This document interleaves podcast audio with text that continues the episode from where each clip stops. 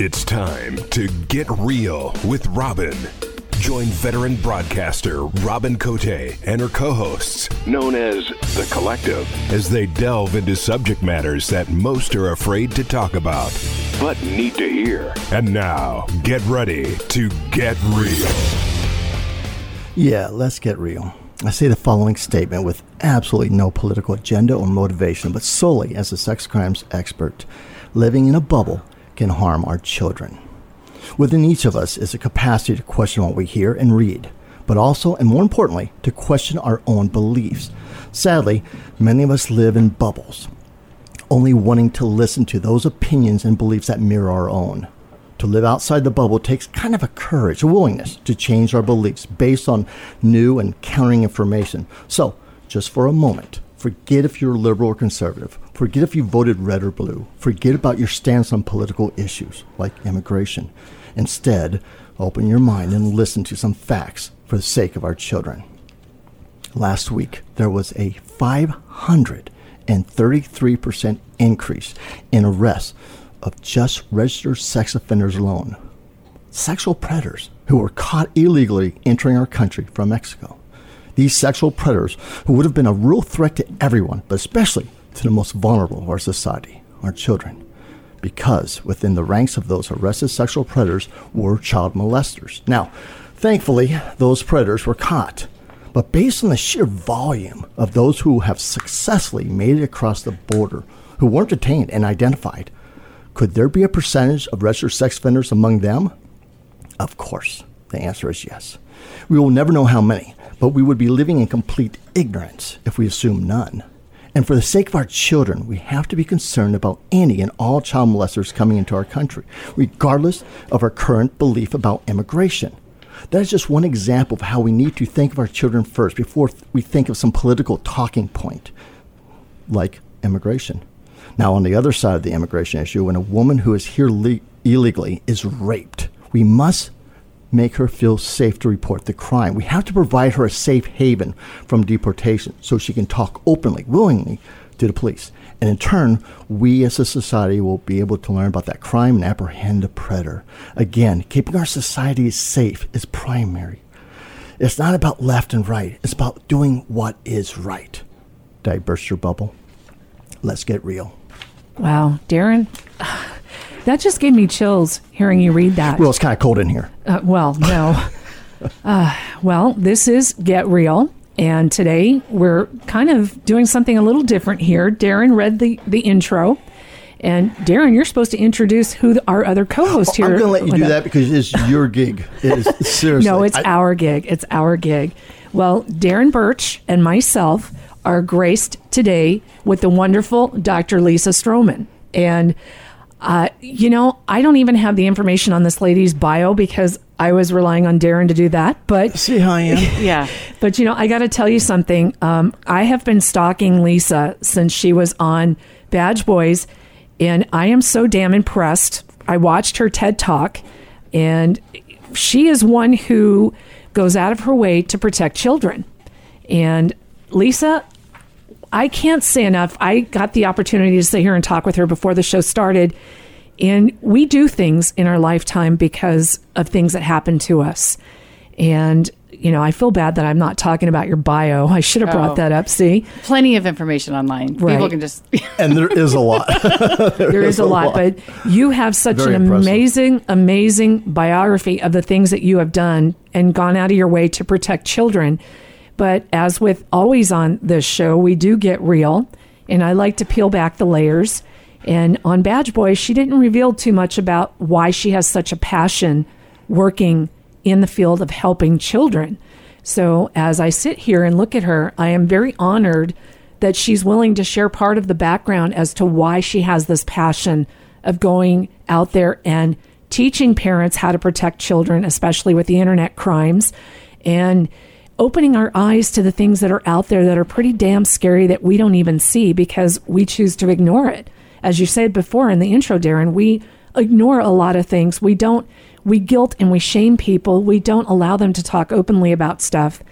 But Lisa has a backstory as to why she really digs down deep and she has this huge passion to protect our children and to educate parents on how we can do things to look in to protecting our children and just being good parents pretty much. So if you don't mind Lisa, I kind of want to talk a little bit about your background and what happened to you because a lot of this centers around childhood trauma for you and why you've gone above and beyond to make sure our children today are protected from their traumas.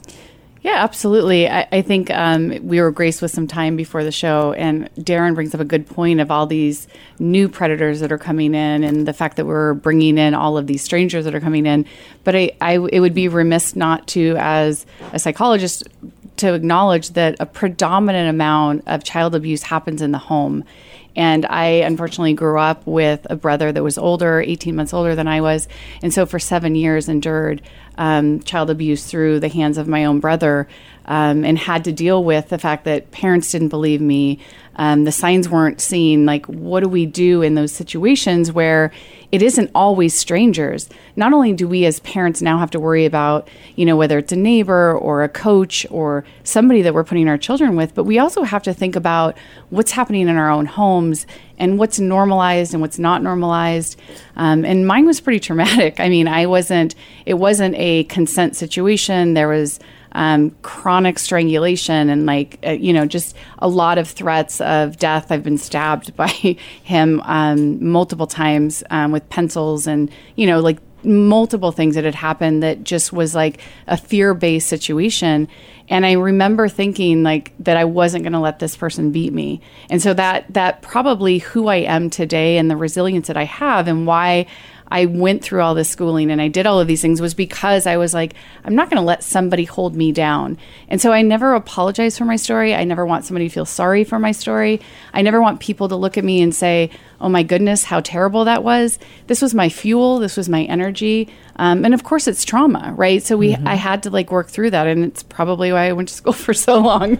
Um, but, but it is something that I feel like if I can get through it, other people can get through it, but kids certainly can't get through it alone. And you have to have someone there to talk to you and, and deal with that and manage that with yourself. And you also talked about um, off air beforehand that you grew up in a house where you were witnessing something very tumultuous going on between your parents as well. Not not just having to deal with the molestation by your own brother and being attacked and having him choke you out all the time, but the fact that you were seeing your parents emulate this same type of behavior. Yeah, I, my parents, my first memory really was like my dad and my mom. I was five, and I walked out and I heard screaming, and my dad was pulling my mom down the hallway, and they were arguing about something, and I was told to get back in my room with tons of expletives, and then I like remember sneaking back out when I heard quiet, and found them in the front room, and my mom who's about my size, like five six and little, you know, um, and my dad who was six three and about 250, 270 probably at the time um, she just knocked him out and he went to the ground and she ran out the front door and i ended up like going out my window um, and crawling to the neighbors all bloodied through the thistles and all of that. And um, and the neighbor happened to be a child psychologist. And i remember in the morning i woke up and at five asked how to spell divorce and knew you know my life would change at that moment um, and and really went through years and years of alcoholism and drug abuse and all of these things that my parents, you know, kind of went through um, on their own and.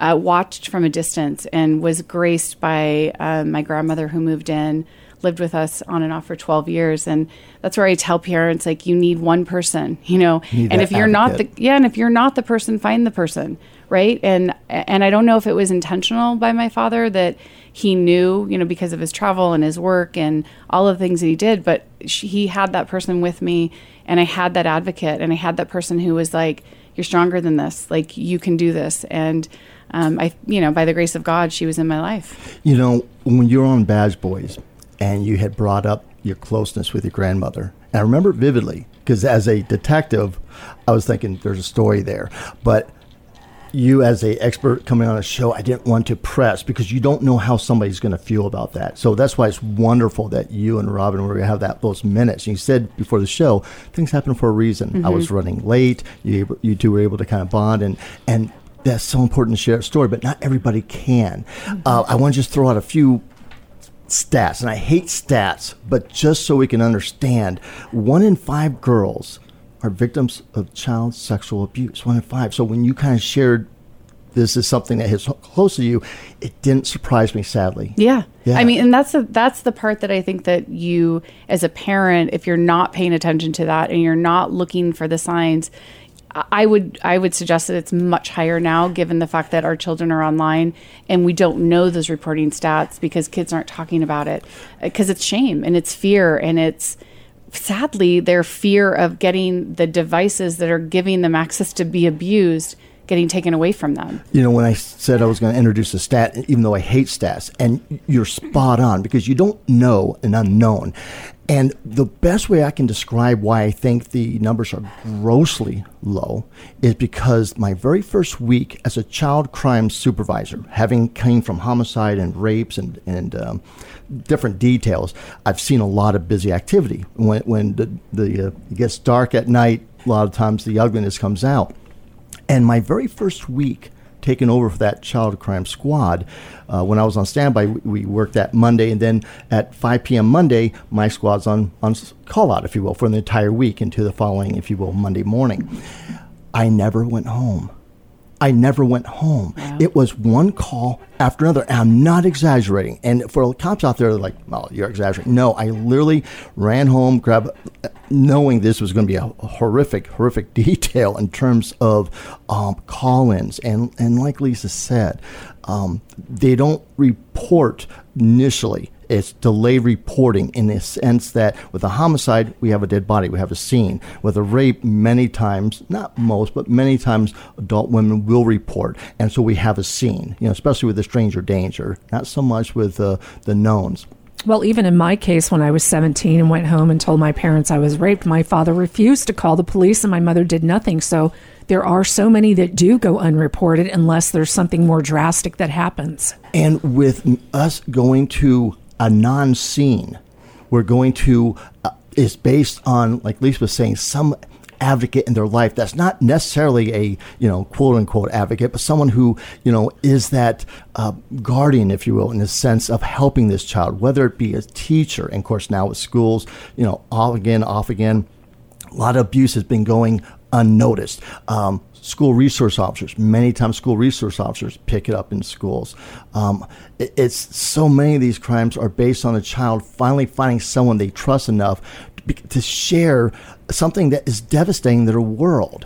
And I have all these stats that talk about young ladies who have this type of abuse, um, their relationships suffer, um, you know, romantically, sexually, uh, intimately. Um, they get involved with drugs. Of course, sadly, suicide.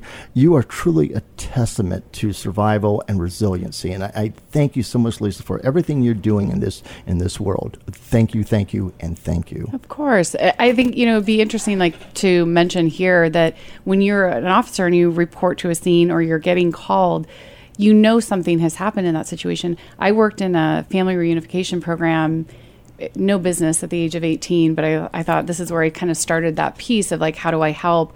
And these women, uh, children had been taken into this system, and the moms and the children had been separated so that the kids could actually be um, spoken to by officers that were brought in through that system. And what I noticed in that as a young person, again didn't have the training. I was just in just starting college. Um, but i remember that the the predominant issue was that those kids wanted to go back. It didn't matter the abuse that was happening. So a lot of times the kids were like i don't care that i'm expected to do or had give oral sex in order to get my deodorant. I don't care that i have to come in and, and be abused at night. I just want to be back with my home my mom. I want to be back in that because they don't know the unknown. And so I think that there's a lot of victimless crimes where, where kids, to your point, like you might be shamed by a family member or it might be ignored. But it's also like sometimes those victims themselves are like, it's better just to endure it to than to tear apart what I know is my system. The devil you know. Yeah. And the guilt portrayed by the predator, the grooming process in which that uncle, brother, father, mother, not just grooming that child first through various acts and so forth. You know, when I say grooming, for those who don't understand what I'm talking about, it, it's minimizing um, the the shame, if you will, or, of the act, so that the child will engage with them, uh, showing pictures, alcohol, what whatever it may be. But one of the grooming techniques is the guilt telling that child that if you this is our secret. If you share this it will destroy the family. I will go to jail. You will have destroyed our family. And putting that on you know, a five-year-old little girl, yeah, or being boy, threatened, yeah, or physically threatened. I mean, the gamut is so much, and to think that one out of five women have been abused as a child just destroys me. And yet, when I took over that squad, I really realized very quickly that is real and it's more than real because, like we've all talked about, many of these crimes go unreported. And most of them, I mean, the lion's share, 95%, are reported late. Um, the other thing I want to kind of bring in, and we could work around it or not, is the idea that these folks that are coming through the border that were registered sex offenders, they're not going to just sh- show up in a park they have some type of conduit. They are somebody's brother, somebody's father, somebody's neighbor, somebody's uh, gardener, because we, we went away from the whole stranger danger. As cops in the 60s 70s stranger danger. And even though one in five uh, cases excuse me one in four cases are stranger dangers they do occur. They're usually reported. And that's the huge difference other than the, the fact there's a different grooming mechanism and usually there isn't. But on the stranger danger is not a grooming mechanism. But when we're talking about that person in your life. We used to say, you know, a trusted family member and so forth, but it can be the person that you always meet at the the pool or the playground. You know, it can be that neighbor's best friend that your parents may not even know about. And you as parents out there, I'm telling you, if there's that person somehow not necessarily a trusted family member, but it can be, most certainly can be, if there's that person who just always wants to be around your kids and forsakes a life of their own just so they can be with your kids, don't ever think, well, that's so brazen, they couldn't be doing it. They are so brazen because it consumes them. It consumes their every waking second. I haven't been told that by countless uh, child molesters who I've caught. They, they, when I talk with them, and, and I hate to call it interrogation because it kind of gives a mindset of you know the light and you know the you know the, the ruler on the on the knuckles it's really an, an, interview and i kind of put myself in their place and, and say why? You know it, as a human being i can't understand this and i can't. I, I don't have that sexual motiva- motivation. Um, they do and it's a lot stronger than you and i. It is it truly consumes her every waking second. The very first case I ever had, and I may have shared this, and I have, please stop me and we'll move to a different topic. But it was a father who worked for, I'll say it, Honeywell. He was an engineer, you know, very intelligent man. And he just walked into precinct as I was a young troop. So over 30 years, it hasn't just been child crimes detail, patrol officers run across this. SROs run across this. But the guy just walked into the police station and wanted to turn himself in. A, a, crime had not even been reported. And this young cop in the late 80s had no time, no experience, kind of like what you're talking about at 18, and, you know, had no idea how to interview this guy. I just let him talk. But at the end, I had to ask, You seem like a nice guy. You seem like somebody I would trust with my kids. And you molested your son, and you're sitting here crying. Why'd you do it? And he said, It consumes my every waking second when I go to work, when I go to play, when I go to shower, when I go to theater, when I go to movies, when I go to visit friends. Every single second, it's on my mind. You know, when I was in law school, there was a case, Kansas v. Hendricks, and I will never forget this because uh, he stepped forward as an offender and he's like, if you let me out, I will do this again. And they're like, we're going to give you programming and we're going to do all these things and we're going to get you. And they let him out and he did it again and then he, wow. they put him through all these programs and he and he actually said that these were the things that he was going to do and he did it again and it was so frustrating to read through that and go into I wanted to go into policy and I was like we've got to figure this out. Do you know what our country today if you commit a crime a, a crime let's a white collar crime you're going to go to jail for longer periods than you are going to if you hurt a child That's it wrong. insane the amount of of policy change that has to happen if we're really going to get. And again, like I'm not saying that putting a law in the books is going to stop these guys. To your point, like it's part of who they are. But if we don't recognize the fact that this is this internal drive, it is something that they really can't stop. And I think Leroy Hendricks was. I think his name was Leroy. Like he was the guy who I remember reading through his case and thinking he knows that he can't stop himself.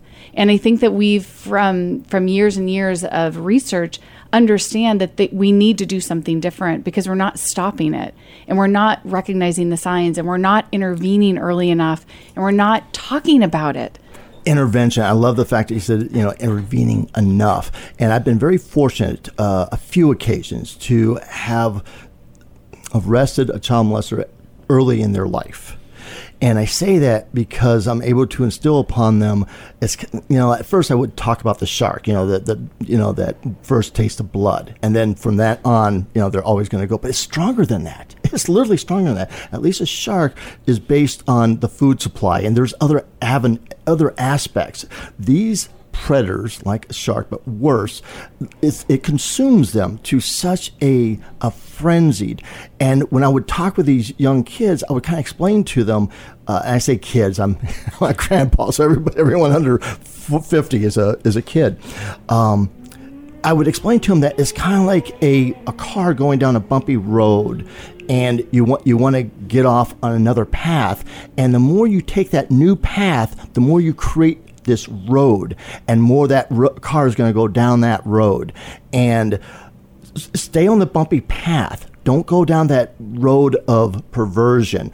Um, there was one young man who, as a young man, he, he found the enjoyment, sexual gratification. Again, it's like Pavlov's dog. And here I'm telling a doctor what. It's okay. Good description. you know, he would find himself mounting himself anally on a bedpost and he found gratification from that.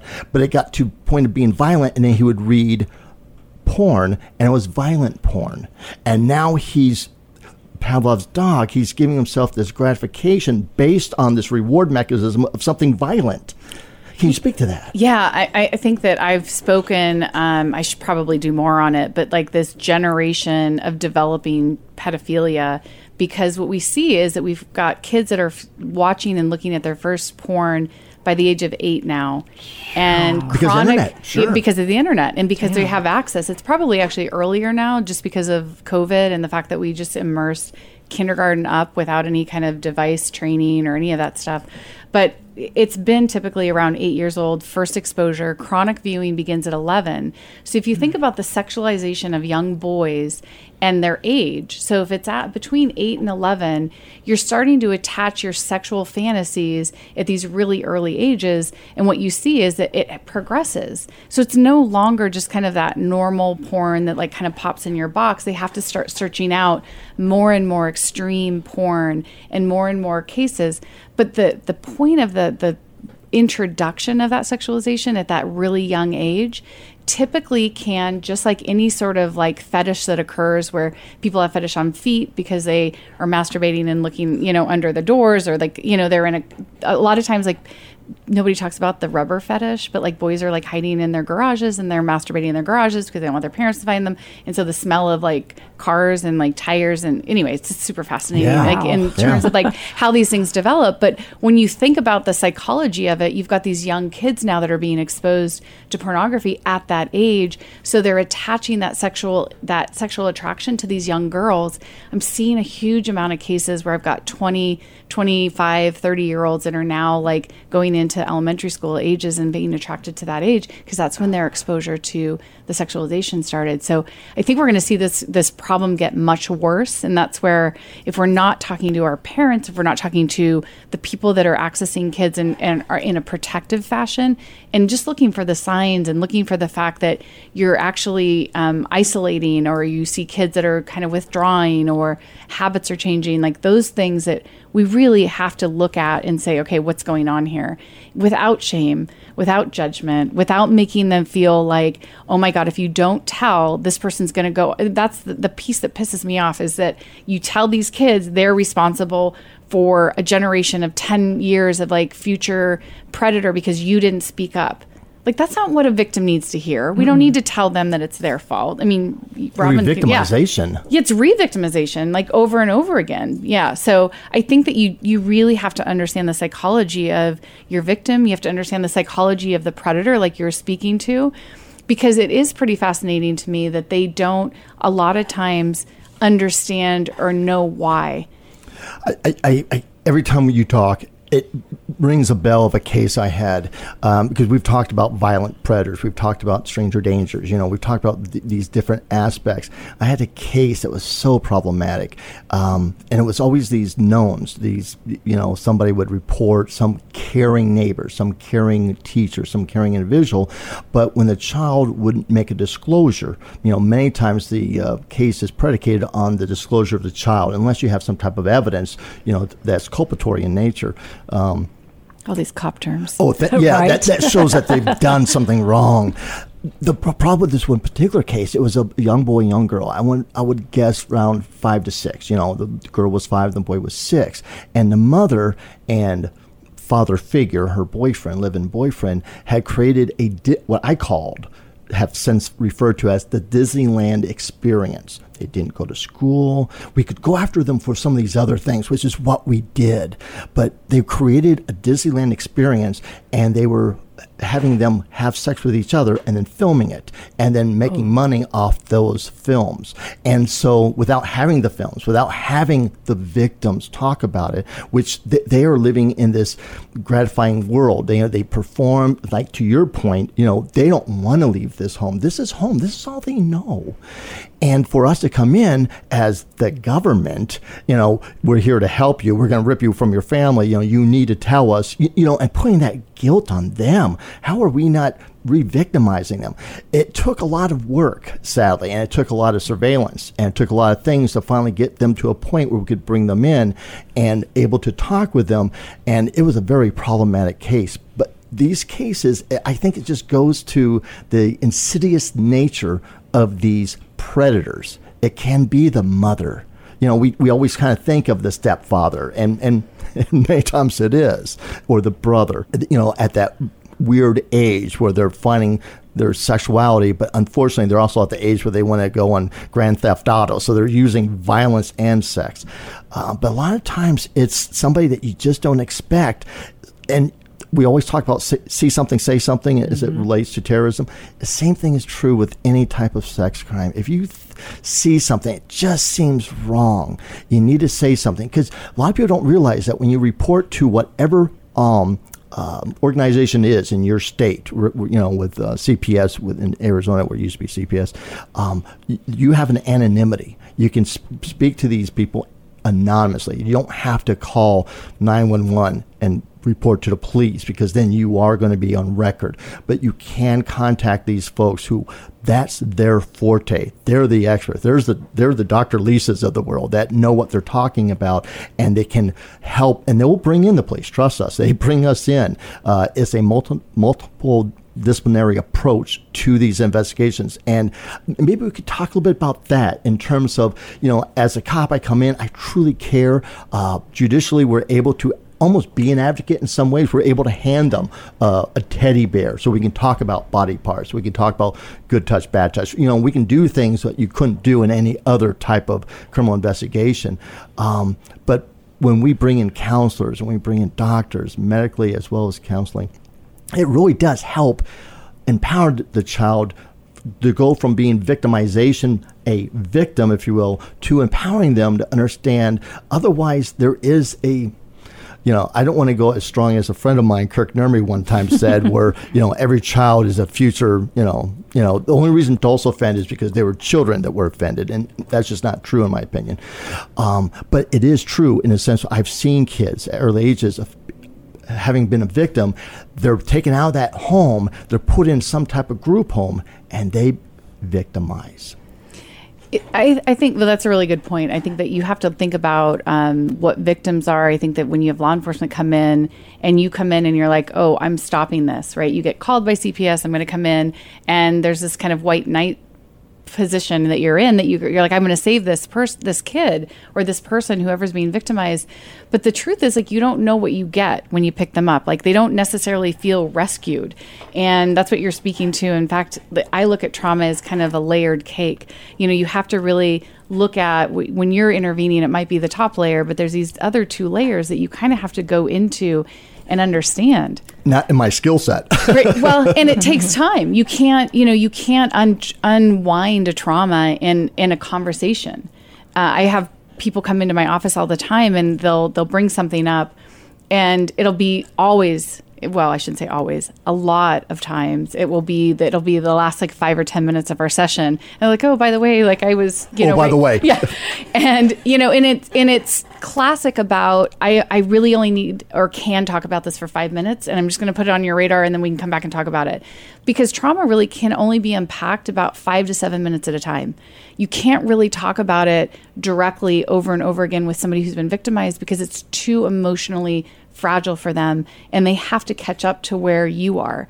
And so you have to really kind of build in those pieces and it takes a long time to get through all of that. You can't just come in and say, I'm going to here's a teddy bear, we're going to talk about it. If you did that for an extended amount of time that that child's going to shut down. They're going to just start giving you information that probably isn't always valid because it's too much for them. It's too painful for them. It's hard for them to do. So we've learned a lot over the years like as we're doing trauma work and we're going through these things um, and i think it's really important to understand that although we are rescuing them from the outside they still need to catch up and understand what that means for themselves right? Yeah, and that's that multiple disciplinary approach in terms of all these disciplines that lend their expertise to bear, not just the the the detectives who want to, you know, get the evidence to prove the case against the predator, to put them in prison, uh, in their minds thinking they've just made this child's life safe in, in, in terms,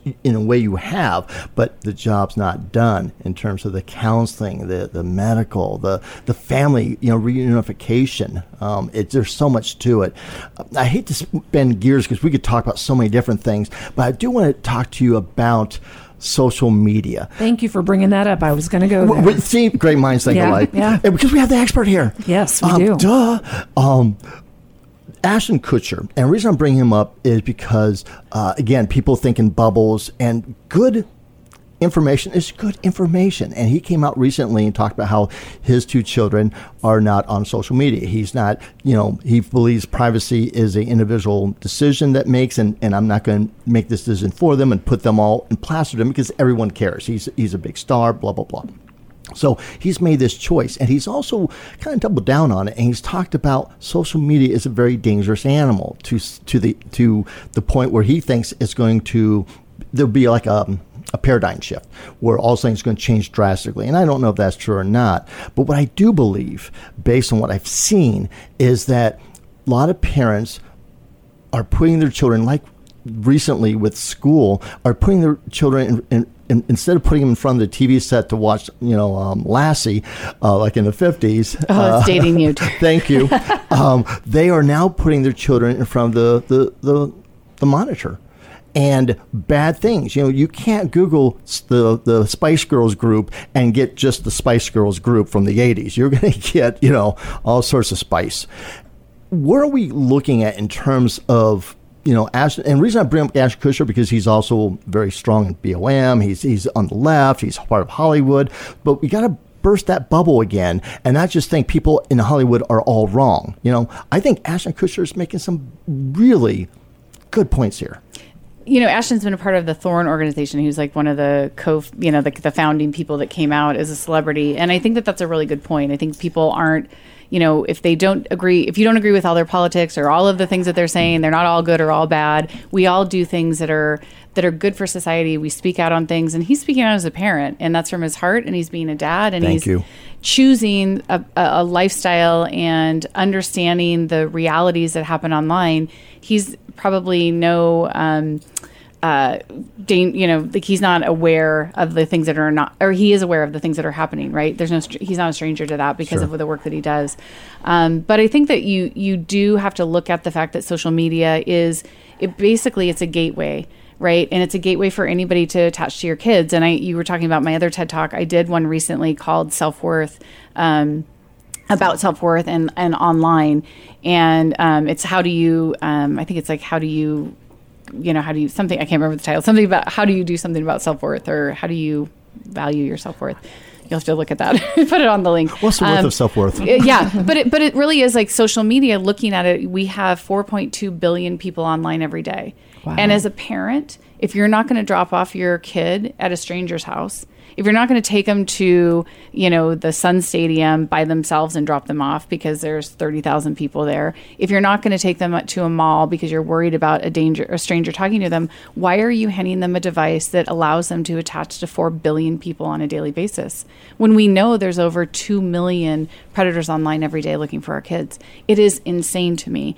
And the fact that we have this normalization that's occurring, I think that I was telling Robin earlier, I was um, vetted by a group that has CIA operatives working in it, and they're like, really clean. You know, like I, you haven't really posted anything or whatever. And I thought the only rant I've done is against Zuckerberg because that guy can shut down a country, but he can't shut down child exploitation. It's ridiculous to me, right? That's a choice. So well said. It's about money, and it's about the fact that our children are c- creating commodities in data and accessing it. The amount of child pornography exploitation that's on Instagram, on TikTok, on all of these platforms, it is a dollar game.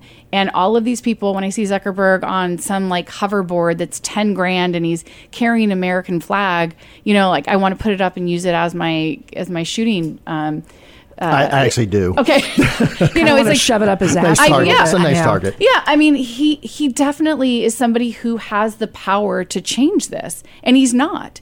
And so you have to ask yourself, like, why? Why are we allowing this to continue? Why are we handing these devices to our kids? And if we can get Ashton a louder megaphone, if we can get those people to come on board, if we can put the politics aside and we can put every difference aside except for we bring children to the top and we make that our platform, to me, I think that that would fundamentally change our world.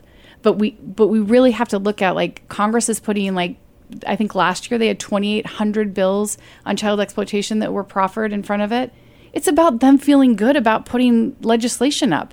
Nobody's voting for it. It doesn't even make the floor. So, what are we wasting our time? Why are we trusting these people if they're not going to pass a bill? You know what I say? Lock them all up put their children, put their grandchildren up on the screen. Let's look at their history and let's find out whether or not you're going to pass some legislation. I don't care what side you're on. Got to personally affect you before you make a difference. Yes, you do. Yep. Yep. Yeah.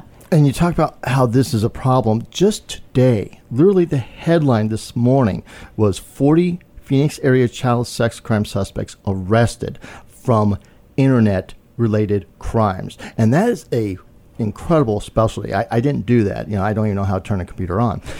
And these experts go in and they pretend they're, you know, a a um, minor, a, a minor mm-hmm. of some sort, uh, usually under the age of fourteen, because that's a, a benchmark in terms of how much time they're going to get in terms of sentencing. And in Arizona, the laws are pretty good in, in terms of um, comparative uh, with other states. Um, you know, uh, each thing they do is a separate count, um, 20 year, um, you know, minimum on, on the child uh, exploiting material, the pornography, the, the so forth. Um, but the Tempe Police Department partnered with Phoenix, Mesa, Scottsdale, Homeland Investigations, FBI, Attorney General, and they were part of this operation behind the mask. And the undercover operation targeted the demand for child sex crimes and human trafficking. The investigation had undercover detectives placing ads on websites to the whole uh-huh. idiot. I won't even say his name. Uh, and like you said, the most powerful man in, in the in the world. Mm-hmm. Um, and these these are sites that are frequently so if we the cops who like myself who's not an expert in in you know um, oh gosh uh, all that jargon you talk about in terms of computers and uh, the algorithms is the word I was trying to come up with. If if the, these brilliant minds that have the truly their finger to press the button to change things, if these cops can know where these sites are and can infiltrate them because supply and demand. And within just a short amount of time, 40 people in a relatively small area of Phoenix were arrested for luring minors you know, and the, the the charges ranged from luring a minor for exploitation to literally attempting it based on flying in from Denver and so forth. You know, these were people that would have acted on it. Of course, it's Denver. you know, spot. you know, here's a good point too that we're we're not even addressing this side of it because Lisa was bringing up the point about self worth. Not only is social media and the internet a place for these crimes to take place, but we also have to deal with the fact that our children are being exposed to social media at such a young age that the rate of suicide in children under 18, yes, you're still a child at 18, whether you claim you're an adult or not, but under 18, there's so many kids that are killing themselves. I mean, I don't even know what the rates change every day on how many children are killing themselves just from the social media bullying. So the whole self-worth issue, I think we need to bring up too before we get too close to the end of the show because it's not just sex crimes that are taking place, but it's also the objectivity of girls, young girls, and even some boys being attacked for their sexuality. Um, you know, everyone is non binary now. You have different choices with your sexuality, but everyone's being attacked on social media, and these poor kids are just killing themselves because of it. You know, you bring up a really good point because when you hear the word sexual abuse, you immediately think hands on and it's not ne- necessarily hands-on. Mm-hmm. A lot of it is not hands-on. A lot of it is, you know, photographing. It's using um, luring. It's the voyeurism. It's other type of sexual paraphilic traits in these sexual predators that they victimize your children without your children even knowing sometimes. Mm-hmm. Um, frotteurism. There's so many of these bizarre sexual deviancies that these sexual predators have.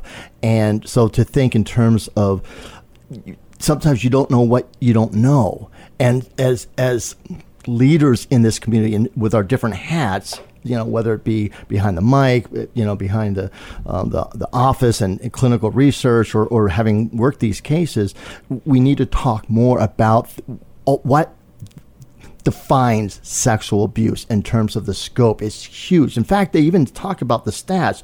You can't even trust the stats because not only is a uh, many not go unreported, but different crimes mean different things in different cities. Mm-hmm. And the stats, you know, like in in Arizona, for example, every single rape by definition is also a kidnapping.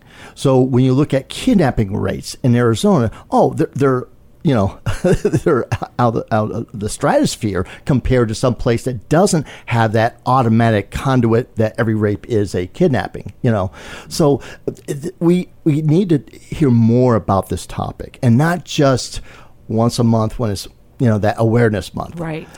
Yeah, I think that then with the social media, like, and with the crimes that are related to that, exploitation doesn't have to be in person. It can be where you're actually taking videos, taking pictures, things like that. And the interesting thing that I see happening in the last year is that it's not just the predators going out there and grooming and luring our kids and like setting them up and actually doing it. The kids themselves are getting um, to a place where it's normalized for them to go out and put themselves out there. So if you, I think it's on, but I did a special with Fox 11 and we had all under age 10 kids um, and I, I think it's on my site but it's definitely shows how kids are going out there and they're saying I've got some free time, like dare me. And it's a dirty dare. I can do dirty dares. Please do dirty dares. I'm bored. Like why aren't you coming up with more dirty dares? And they're they're going out there and they're becoming so normalized the sexualization that they're offering themselves up in a way that isn't even somebody asking them to do it, which is new to me. So the psychology behind the fact that social media has become so ubiquitous and so we have all of these people that are coming into our world and telling us as young children whether mostly females but like some males like that who you are sexually is what your value is. And that's where I, I really felt like defining how do you define your self-worth is what it's called. But like it's it's self-worth of like you don't you're good enough as you are. You don't have to wear the short skirts you don't have to go out there and take your shirt off you don't have to do these things but what you find is these kids that are like really young, young kids, and they're like, "Oh my gosh, we've got 30 people. Oh my gosh, we've got 40 people." And in the in the special that I did, and uh, you know, God love um, media for giving time. They did a 12 minute special on it and actually showed a lot of the footage, um, obviously blurring out the kids and that. But they basically came on and you saw these kids with a mom in the background where the kids are like, oh my gosh, we've got 30 followers. And the mom's like, oh my gosh, that's so great. Hope you're not doing anything inappropriate. And they're like, no, ha ha ha ha. ha, ha but they are taking off their shirts and wow. they are doing these things. And the mom is not even thinking about what that means and the fact that we're normalizing following and getting people like influencers and influencers right you mm-hmm. know and mm-hmm. it's you know I, I i joke about this but like years ago i tried to get verified because somebody told me i should get verified on twitter and they're like you can't be verified. You're not you're not important enough. I was like, I've got a JD, I have a PhD, I've been talking for 10 years publicly. I've got all of these things but going. do you have a what t-shirt? Yeah, but but I don't have followers. And so I can't get verified on this website where they're verifying like fake bot accounts that are sexualizing like these animations for kids. And it's so insane to me that we don't see that um, happening. Another thing that uh, I used to talk a lot about, and it seemed that it's kind of died down. Maybe there's a reason for it, but when I was in sex crimes, again, I'm dating myself. It was you know a decade ago. I, I did a lot of lectures on sexting uh, when it became a new animal to, so new that there was no laws prohibiting it in terms of the children. In fact, a lot of times children would find themselves um, in a felony for taking a picture of herself smiling without her shirt on for her boyfriend, who then would share it with a friend. So they've all committed these major felony crimes, and the laws, in, at least in Arizona, I think much of the country, changed so that there's an education component to this.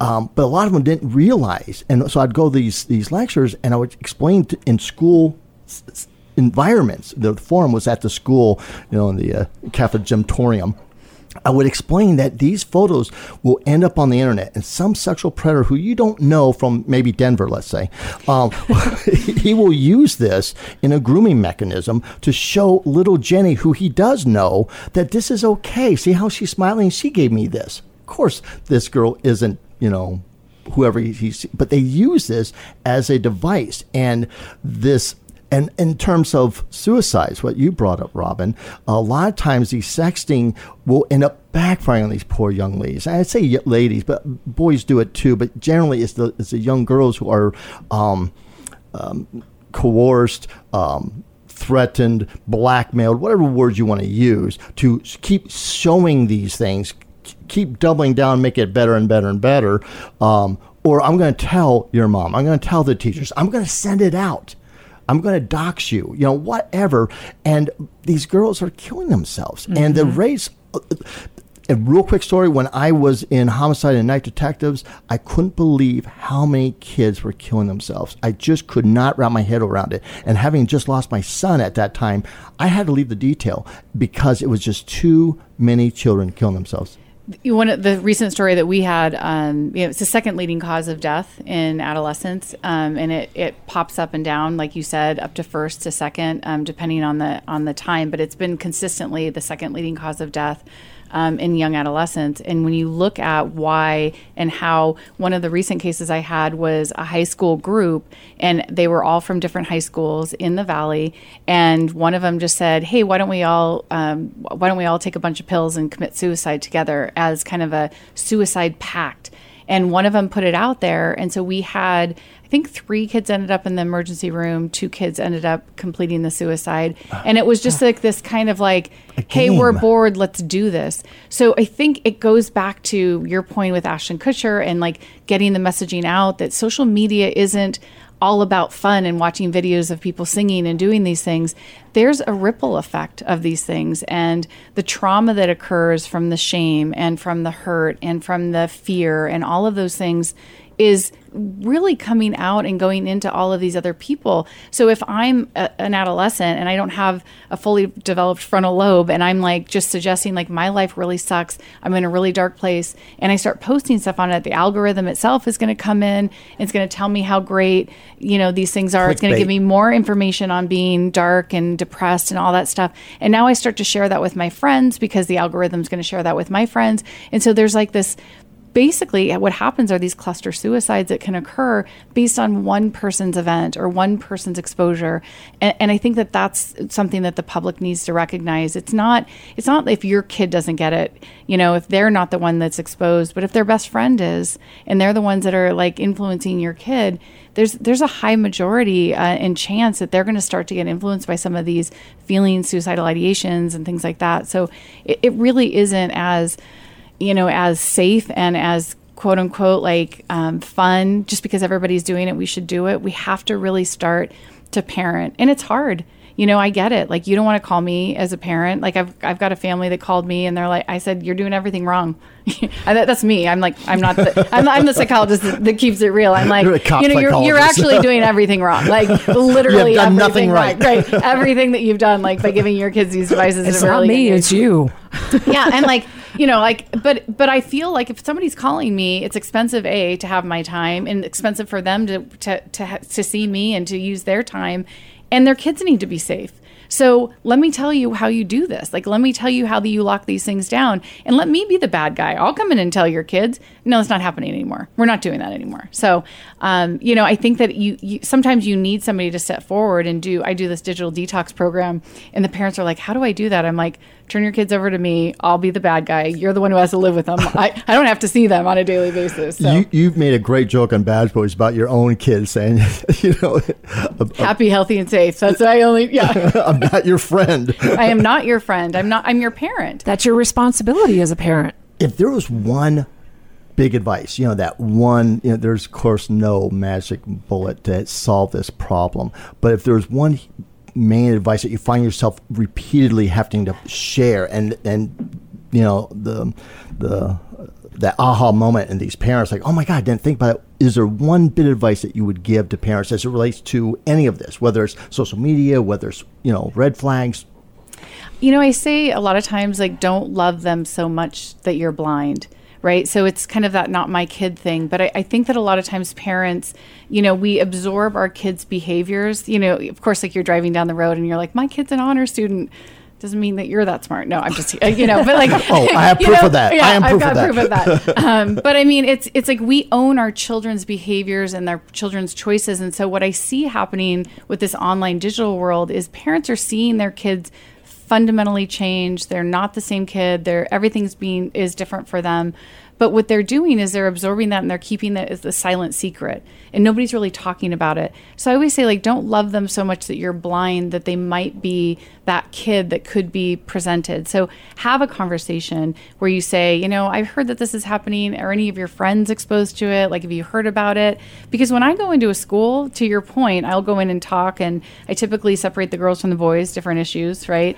Um, but I'll go in there and I will say, um, how many of you have either you know felt suicidal or feel suicidal ideation, have been exposed online? You know, so I bring up all of these things that that our online world is impacting our kids, and about 85 to 90 percent of the kids will raise their hand. Wow! So it is stunning as an adult professional still to me to know that this many of our children are being harmed by it. So don't love them so much that you're blind. It's my takeaway.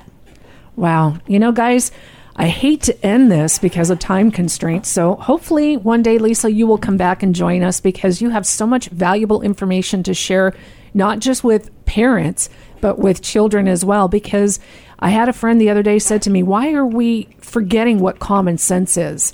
We're not really understanding why common sense is missing. And a lot of these situations, it's common sense, but we don't think about it because as children and young adults, we want to belong. And so do the adults. The adults are living in their own technological world and forgetting that they need to pay attention to what their children are doing. And that's our primary job. Am I right? That is our primary job. That's why we're parents. Right.